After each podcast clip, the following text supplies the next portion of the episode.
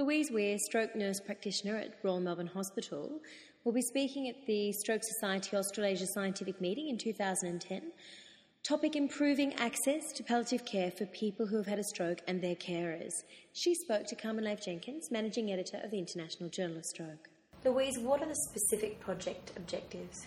The project objectives um, for improving access to palliative care for people who have had a stroke and their carers, it's a long title. The project was really to try and develop and pilot a care pathway to guide timely assessment of stroke patients and to ensure appropriate access to palliative care services as required.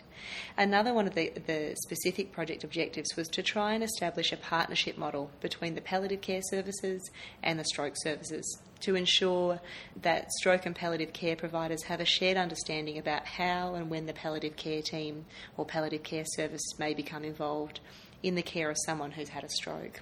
I think that's a really uh, important key component of this project because it really is all about the partnerships between the two services.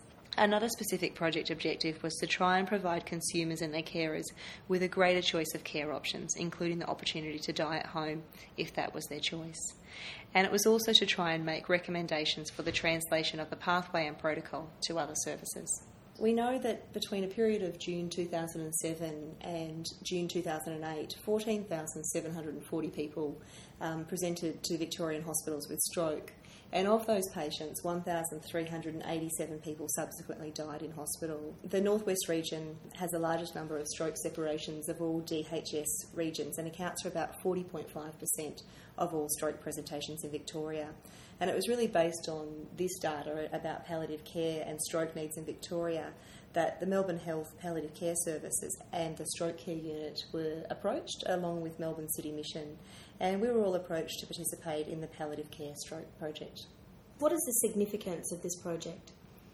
Well, we know that despite significant achievements in acute stroke management and the treatment of stroke, about 14% of all acute stroke patients admitted to hospital die in hospital, and 9% of these deaths actually occur within the first seven days. There's further figures um, that show that one in five people who have had a first ever stroke will die within a month, and one in three will die within a year. So we know that palliative care is advocated for all dying patients regardless of their presenting illness, but it's predominantly been associated with patients dying as a consequence of malignant disease. And there is a really growing interest in the role of palliative care in patients dying of non malignant disease such as stroke. There has been a number of uh, developments over the past few years. In back in 2007, uh, looking at the Department of Health Services developing the stroke care strategy for Victoria, and they were that was really um, put in place to address these and other stroke-related issues. And in particular, recommendation nine of the strategy really states that appropriately culturally sensitive palliative care should be provided, and communication with carers and family members should be undertaken in accordance with the existing national guidelines we can see with the soon to be released 2010 National Stroke Foundation guideline, there, there really are recommendations that appropriate palliative care be instituted, that we have accurate assessment of the prognosis of imminent death, and for patients with severe stroke and patients who are deteriorating. And they've also made recommendations about um, the introduction of clinical pathways to try and guide management working within the project, what are the key predictors of mortality? Some of the key predictors of mortality, uh, there's, there's evidence from Broderick and Brott uh, back in 93. They looked at the volume of intracerebral hemorrhage in combination with the initial Glasgow coma score. Um, they found it to be a powerful and easy to use predictor of 30 day mortality and morbidity in patients with spontaneous intracerebral hemorrhage. So, certainly in clinical practice, we will often look at uh, predictors of mortality for example, if a patient was to present to us with a, uh, let's say, a 60 centimetre cubed intracerebral hemorrhage on the initial CT scan, a Glasgow coma score of 8 or less, that they'd have a predicted 30 day mortality of about 91%. So we can tell from um, initial CT scans, obviously each patient is an individual, and with that, these are guidelines, but certainly um, there are predictors for intracerebral hemorrhage and also for ischemic stroke that we can use as clinicians to try and guide our management and support families through this, you know, really devastating uh, state that they're in. We've spoken about the predictors of uh, mortality for intracerebral hemorrhage, but I guess uh, one of the predictors of mortality for cerebral infarct could be based on some of the work from the Oxfordshire Community Stroke Project. And Bamford, Sandercock, and Dennis, back in 91 with the Oxfordshire Community Stroke Project, uh, went on to do further classification and natural history of clinically identifiable subtypes of cerebral infarction. And with that uh, work, they found this could be a helpful predictor of mortality specifically with the, the TACI group or total anterior circulation infarcts. The, the TACI syndromes often have a negligible chance of good functional outcome and mortality can be high. We know that when patients present with a TACI syndrome, around about 60% will die within one year, 35% will remain dependent, and 5% will get back to being independent. It's often this information that you can then um, marry up with patients' premorbid status, other comorbidities to help guide you in, in who may or may not have a good outcome following stroke. Obviously, these are only guides, and each patient is individualised, and the care needs to be individualised to them. But often that is helpful when discussing mortality with patients' families because often they do actually like to, to hear figures. Some people are very statistically orientated, and um, it can be helpful to explain that often it is the younger patients, the 30, 40, and 50 year olds, who are more likely to be in that independent uh, patient group and our more elderly patients with multiple comorbidities and, and poor premorbid function who are more likely to have poorer outcomes. Why is there so little literature on palliative care in stroke? Despite the recognition of the importance of palliative care in stroke, we can really see that there is a paucity of literature to inform us about specific palliative care needs of stroke patients and how we can best meet these in you know in a tertiary setting or a hospital setting. There is a, there is a, a lot of literature out there about palliative care, but in terms of palliative care in stroke, there's only very few studies that can guide our, our processes that we actually do. So, Louise, what are the aims of palliative care? Well, the aims of palliative care are really to affirm affirm life and regard death as a normal process. We don't want to either hasten or postpone death, but it's really important to be able to provide relief from pain and other distressing symptoms. We try and integrate the physical, psychological, and spiritual aspects of care and try and offer a support system to help patients live as actively as possible until death, if appropriate. We also try and offer a support system to help patients' families cope during the patient's illness and also throughout their own bereavement. And importantly, we need to try and uphold the right of every person to receive good end of life care. And, and these really just touch on the, I guess, the aims of palliative care. And these objectives have been built into our um, stroke palliative approach pathway uh, that we've developed as a result of the, um, the stroke palliative care project that we've been involved with. And I think, you know, really are the cornerstone of, of providing good palliative care. Who in a hospital is the ideal manager of the palliative care pathway? Well, the palliative care pathway has been designed as a multidisciplinary document. It really is to involve the multidisciplinary team in the decision making and also um, in achieving all of the goals which we set out to achieve. The palliative care pathway has been adapted from the Liverpool Care Pathway, which is a very well known palliative care pathway, and, and we've adapted the pathway to meet our stroke population specifically. What are the differences between our stroke population and the Liverpool stroke population? The Liverpool Care Pathway is a, a generalised palliative care pathway, so it wasn't specifically designed for stroke patients in mind. So it, it encompasses patients who have uh, other malignant diseases, cancers, um, whereas this one is specifically for stroke patients potentially a condensed version. We really wanted to make a pathway that would be, I guess, nurse friendly, that would be ad, um, adopted well within within the stroke unit.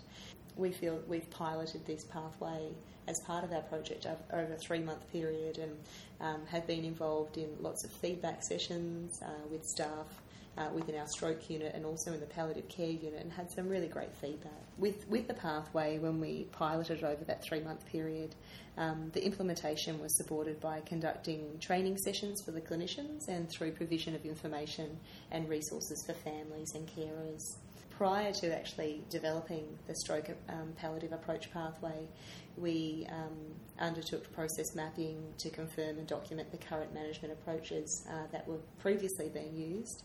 Uh, we, we did an audit of stroke and palliative care databases to try and characterise our patient population and identify factors that influence referral of patients from the stroke unit to the palliative care unit. We were involved in interviews, observational visits to try and identify the needs with respect to stroke and palliative care patients and the nature of the available resources. We also undertook um, a clinical record audit of patients dying as a result of stroke to try and establish current clinical management and documentation. Uh, we also perform clinical surveys both at the Royal Melbourne Hospital and also externally. The Victorian Stroke Clinical Network uh, assisted us in sending those surveys out across the state. And what was the basis of the surveys? Yeah, it was really to try and understand the current practice, um, experience, and attitudes and needs in relation to the care of palliative stroke patients. So we also performed focus groups of clinicians to review the draft pathway and to um, and supporting education and information strategies. Following um, implementation of the pathway and, and when we've uh, reviewed uh, the patients that were piloted, we could see that we've improved the documentation of the common symptoms occurring in palliative stroke patients. Um, and we found that there was information that was not previously routine captured, routinely captured in documentation. Things like medical power of attorney, advanced care planning, if patients were wanting to be organ donors. And this seemed to be much uh, improved with the, the care pathway, and these things were being addressed. We also discussion of the location of dying. Part of this project was to see if potentially we could have patients return to home and have palliative care in the home, which is obviously quite a, difficult thing to achieve given the complex needs of, of palliative stroke patients. But that's something that has been discussed as a result of the project. We also tried to create a, a supportive culture around the care of the dying patient, and I think that the, the pathway does assist because it really does have a step by step process of what people can follow in terms of um, you know how we can meet patients' needs best. So it's user adaptable for families as well. Well, this is really a, a staff palliative approach pathway, but as part of the project, we also developed. Um, a number of information brochures. So, in order to help families of stroke patients during the palliative phase and after death, we actually did three information brochures that, that we developed along the way. So the aim of the brochures was to give a better insight into palliative care for stroke patients and what may be expected during the palliative phase. Um, also, issues that may be involved in taking the patient home to die. That was something that we addressed. And also um, issues that may arise after death. And, and that was really titled, you know, What to Do When Someone Dies. And, you know, these are information brochures that are available to, to uh, families and caregivers on the ward to give them extra information throughout the process what outcomes are you now expecting in, to change in clinical practice? So, based on the outcomes of the pilot, the pathway has formally been adopted into the Royal Melbourne Hospital processes. The Royal Melbourne Hospital is committed to integration of ongoing evaluation and development of the stroke palliative approach pathway into quality and audit planning. We've also um, committed to ongoing staff education to further develop uh, knowledge and skills in the management of stroke palliative patients and we've also we want to incorporate the stroke palliative approach pathway education into our orientation for new medical nursing and allied health um, staff members.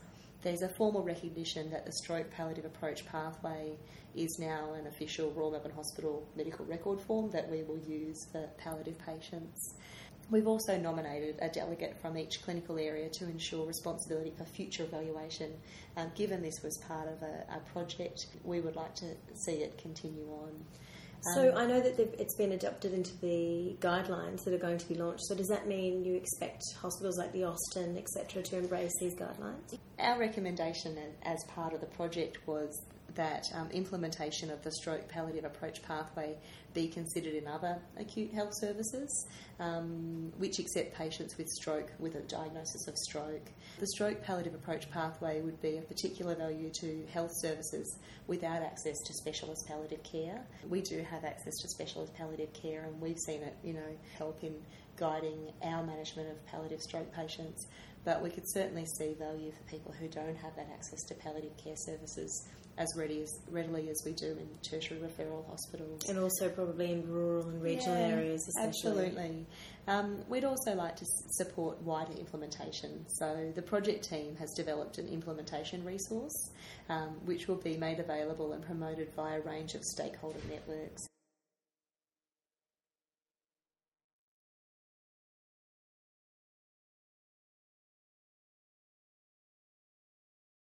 We'd like to see a package that would be downloadable. It would have all of the key documents within it. So, centres around Victoria or, or nationwide would be able to download the stroke palliative approach pathway. So, to support wider implementation, the project team has developed and implemented a resource um, which will be made available and promoted via a range of stakeholder networks. And, and we'd like to see that this resource would be downloadable. It would have the stroke palliative approach pathway, it would have training materials, so a training PowerPoint. It would also have resources for uh, families, so it would have all the books that have been developed. That would then be able to be adopted for, for different settings. So, I mean, the idea of the project really is to be able to roll it out further afield because we, you know, we've really found it to be a helpful document.